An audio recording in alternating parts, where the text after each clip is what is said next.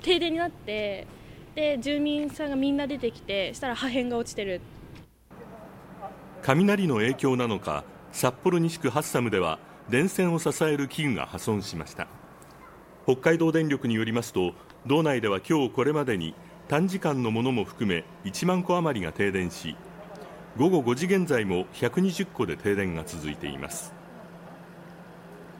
雷が原因と判明しているケースもあり復旧作業が進んでいます。